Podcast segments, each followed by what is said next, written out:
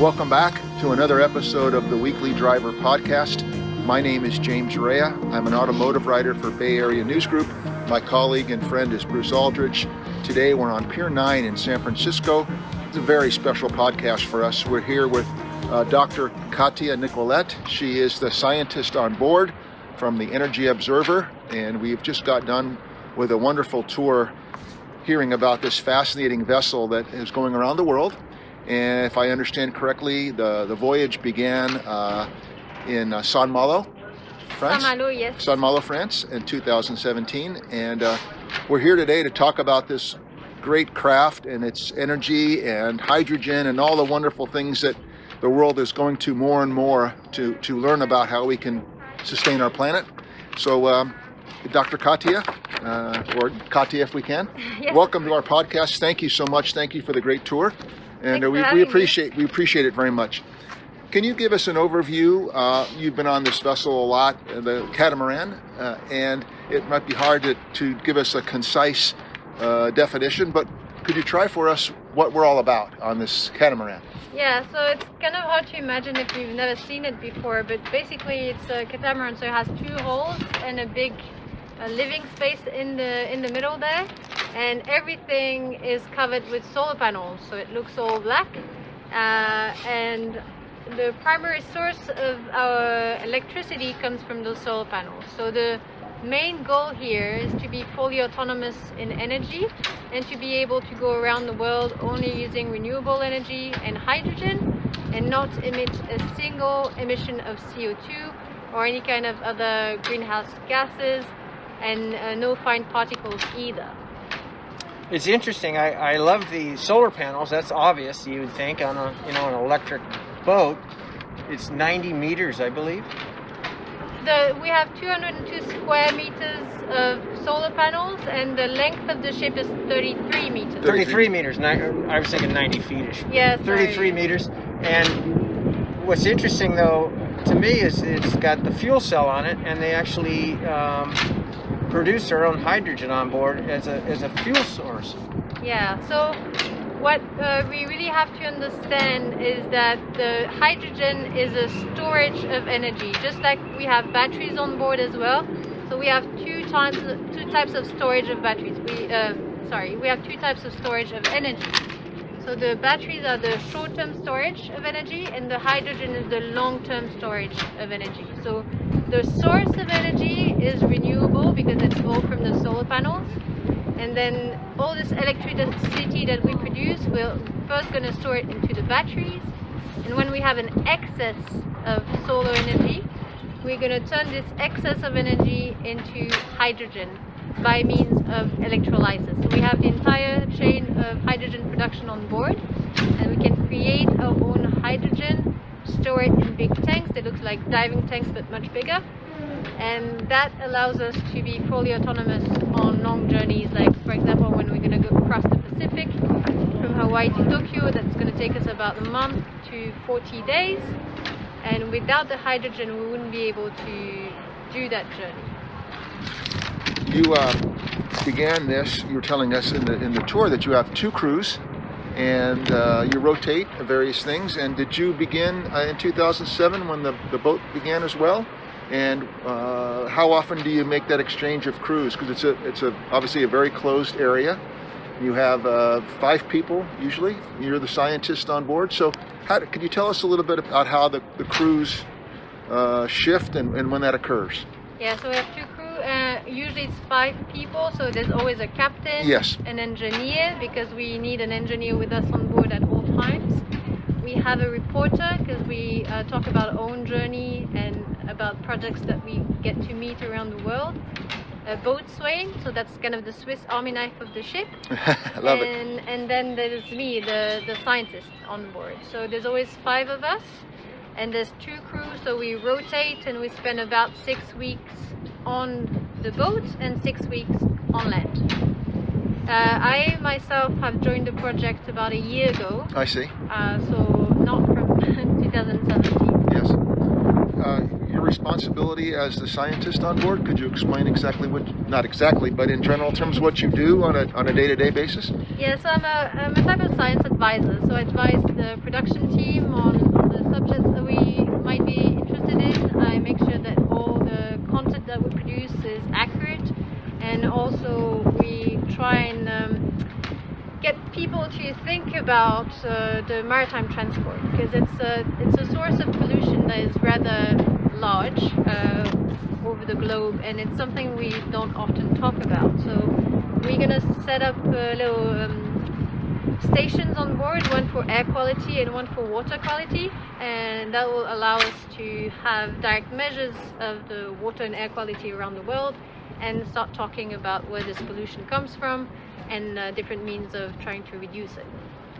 Your ship also has um, sails on it. They're almost like like aircraft wings, but they're we'll call them sails. Um, it must be pretty quiet out there. You got sails, and then you got the electric motor running. How much? Half the time, or something? Yeah, so most of the time actually uh, we are a hybrid propulsion, so it means that we have those sails, as you say, they look like uh, wings more than sails, Yeah. um, and we have the electrical engines going. Uh, but if we have enough wind, let's say if we have 10 or 15 knots of wind, we are able to sail with only those what we call ocean wings, those uh, weird looking sails. They are. They, I bet they're efficient. Yeah. yes, they're actually two times uh, more efficient than traditional sails for the same surface. Katia, one of your sponsors is Toyota, and I wondered if you could talk about if you uh, could give us some uh, idea of what that relationship is like, and are you providing uh, information to, to Toyota in terms of their future in automobiles as well as other things from your experiences in- the Energy Observer? Yeah, so Toyota is one of our sponsors, and it's actually one of our better, I would say, sponsors. We really like them. Um, so, what the the biggest thing that they did for us uh, was about two years ago when they the engineers from Toyota and engineers from uh, um, Energy Observer worked together to create the fuel cell that we're using today. Yes. So as you all know, uh, Toyota is using a fuel cell of their own in the Mirai, the hydrogen car. Yes. Yep. So they adapted those parts and they uh, combined them in a different way so it would be more compact uh, and able to fit inside the, the boat. And that's the fuel cell that we've been using for two years now. And it's much more efficient than the first one we, we had created um, back in France at I the see. very beginning of the project. Has there any been any incidents with the hydrogen as far as leaks or having to vent it uh, in emergency or anything? No, no, no. Uh, people tend to think that uh, hydrogen is very dangerous, uh, but I mean, I've been sleeping two meters away from big hydrogen tanks. Oh wow. Okay. Thank you for that. and uh, we've been, you know, in really rough seas. This boat has experiences experienced five meters swell and above. Um, we had lightning storms. We had a lot of uh, really rough conditions, and we've never had any issues. That's great. Yeah. I, I would not try to understand at all what it must, must be like to be on open sea for weeks at a time. And since you mentioned inclement weather, um, can you share with us an experience or two where uh, you're an experienced scientist, you know what you're doing, obviously, you're on this great uh, catamaran. Have you had any times where you weren't quite sure uh, in rough seas? Were you ever afraid and, and uh, unsure of what was going to happen next? Um, not really. I mean, I've been sailing a lot before this project. Yes. And I've experienced even rough weathers in the in the Southern Ocean. Yes. Um, but yes, for someone that doesn't sail, it can be quite yeah, traumatic. Yeah, yeah. Um, I don't I don't suffer from seasickness. So that's another good That's a good thing, me. yes. um, but yes, uh, it, I guess life gets a little bit difficult when you have two meters of swell and, and above because everything is moving so much. It's, it's becoming hard to walk. Yes. Uh, even harder to cook or to do anything else. Definitely, uh, you can't work on your computer anymore because that gives you motion sickness. Um, but otherwise, this ship uh, was uh, it's actually a refurbished ship. It was called Enza before, and it was a racing catamaran, and uh, it, it sailed around the world a few times, won a few races. So it's a very, very sturdy ship, uh, and I've never felt afraid, uh, even in big weather. I wondered where it came from. I, I didn't know if they designed it from the ground up or what. So they took a, an existing. Yeah, that was a mean to avoid uh, CO2 emissions as well uh, in the Sure. construction of a brand new ship.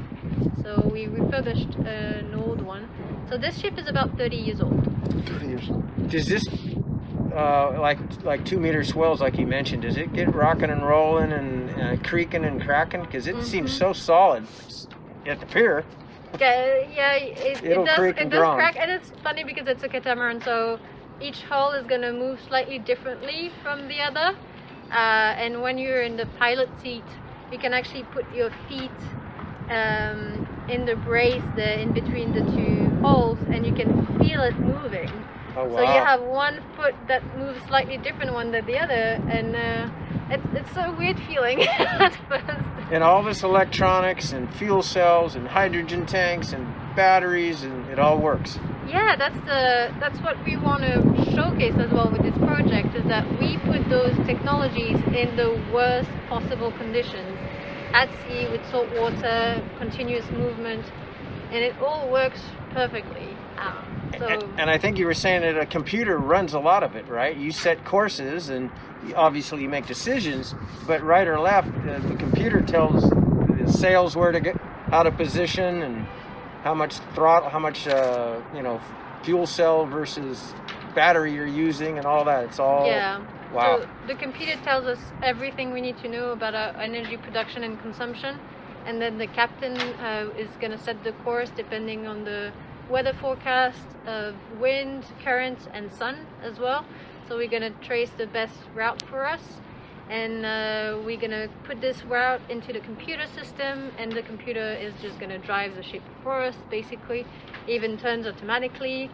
Uh, we just hoist the sails up by pressing a button and then the sails are to rotate themselves automatically depending on the wind um, and we can tell the computer I want to keep an average speed of 5 knots and it's going to put enough energy in the engine to do so. Or you can tell the computer today I want to save energy so I'm only going to put 4 kilowatt hour for example of energy in the engine and however the speed is at the end.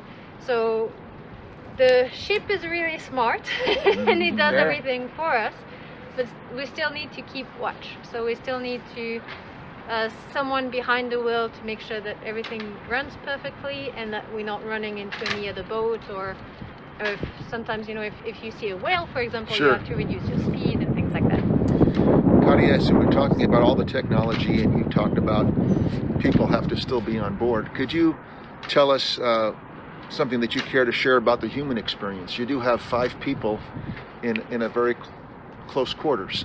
So uh, you're a scientist, but maybe if you're on board, you have to become a psychologist or a psychiatrist, or the the human condition of all that must be quite something to experience. Can you share what that's like with us? I think you have to be uh, as you say you have to have multiple hats Yes. Uh, for example, you, everyone has to cook, everyone has to clean, everyone has to take watch, and you really become a, like a family where Yes. you have to look out for, for each other and, and make sure that every, everyone is okay.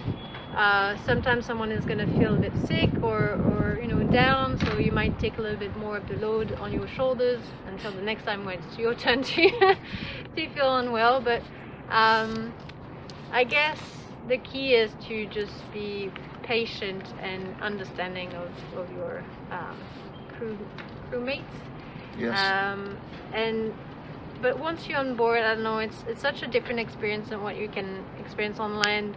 It's not quite the same as being stuck in an apartment with someone. no. Um, even though you're in a confined space, it's only 30 meters long. Uh, just having this open horizon. The horizon views are marvelous. Yeah. Good views always. Yeah. and, and beautiful stargazing opportunities at night. Um, I don't know, you, you, you change your rhythm of life. Uh, everything becomes quieter. You're not in contact with the, you know internet and the news and Sure. All this hecticness of, of normal life, and everything slows down. You get into a little routine, and I don't know, it just Um, and there's recreation too. I uh, you mentioned like you can exercise on board, and there's you have a paddle board, you have a Zodiac you can zip around in. I guess when you maybe you're in, you're in port or wherever, and you can. Uh, but oh, you said diving. I guess it, when you when you can anchor it some places or hmm So yeah, we actually have uh, so much energy that we have our own little compressor on board, and we can go scuba diving. We use it to clean the hull, o- obviously, but also to go uh, diving for recreation. Uh, we have a paddleboard, a kayak, a rower when we're at sea and we need to exercise because eh, otherwise you don't do much of that. Um, but yeah, so we try and get things to do. We have lots of books. I Yes. bet you do. Yeah. Uh, Katia, uh, you're an expert in your field. Bruce and I are trying to figure out our way after all these years in the automotive world. But for the layperson who is involved in some other part of their world, they're a teacher, they're, they're something else. What, what can they take from uh, the Energy Observer that would apply to when they go to buy an automobile? Maybe they're thinking about solar panels in, the, in their home, things like that. What, what would be a good thing for the general public to know about what this what Renewable this energy. project is. Yeah. Yeah, I think for so long we only relied on one source of energy, fossil Yes. fuel, and we all know now that this is not something we can continue on doing. It has too much impact on, on the climate and on, on the planet. Yes. Um, and trying to find solutions to move away from fossil fuels, you actually have to think about solution as being multiple. So here on this ship, we uh, showcase a few examples of, of renewable energies. We have solar panels, we have those ocean wings, we we have hydrogen, and hydrogen is really great if you if uh, weight is an is an issue for cars, for trucks, for Yes. planes. Uh, but for example, it wouldn't make much sense to have a, a hydrogen bike or something very light like this. Uh, it could be great to implement those uh, on land as well. If you were an island completely cut off from the grid, having your own hydrogen production with solar panels and everything would be ideal. But I think the main take home message is that you have to find the best solution for your specific location. Maybe you're in an area with lots of sun, so solar panels are great for you. Maybe you're in an area with lots of wind, so wind turbines are the best option. Maybe you have high mountain lakes, so you can use, um, you know, the, the water storage of those lakes as a mean of storing energy as Mhm. well. Uh, maybe you have geothermal energy. Uh, it, it's just that hydrogen and batteries can be the storage capacity for those different types of energy to try and, and uh, smoothen that intermittence of the renewable energies. Uh, but really, what you have to think about is what's best for you, what kind of technologies you can implement in your house, on your everyday life, for your cars, and just think about not only what's convenient for you, but what's best also for the planet. That's a good takeaway. That's Yep. a that's a great way to end our podcast. Um, we really want to thank Dr. Nat- Natia, Katia, Dr. Katia. I know a Natia, Dr. Katia Nicolet, who is the scientist on board of the Energy Observer, and we could spend all day. We know you have responsibilities. It's just a fascinating topic. So, thank you very Yeah, much for being you. on our podcast. Great. Very much appreciated. Thank you. Thank you so much for having me.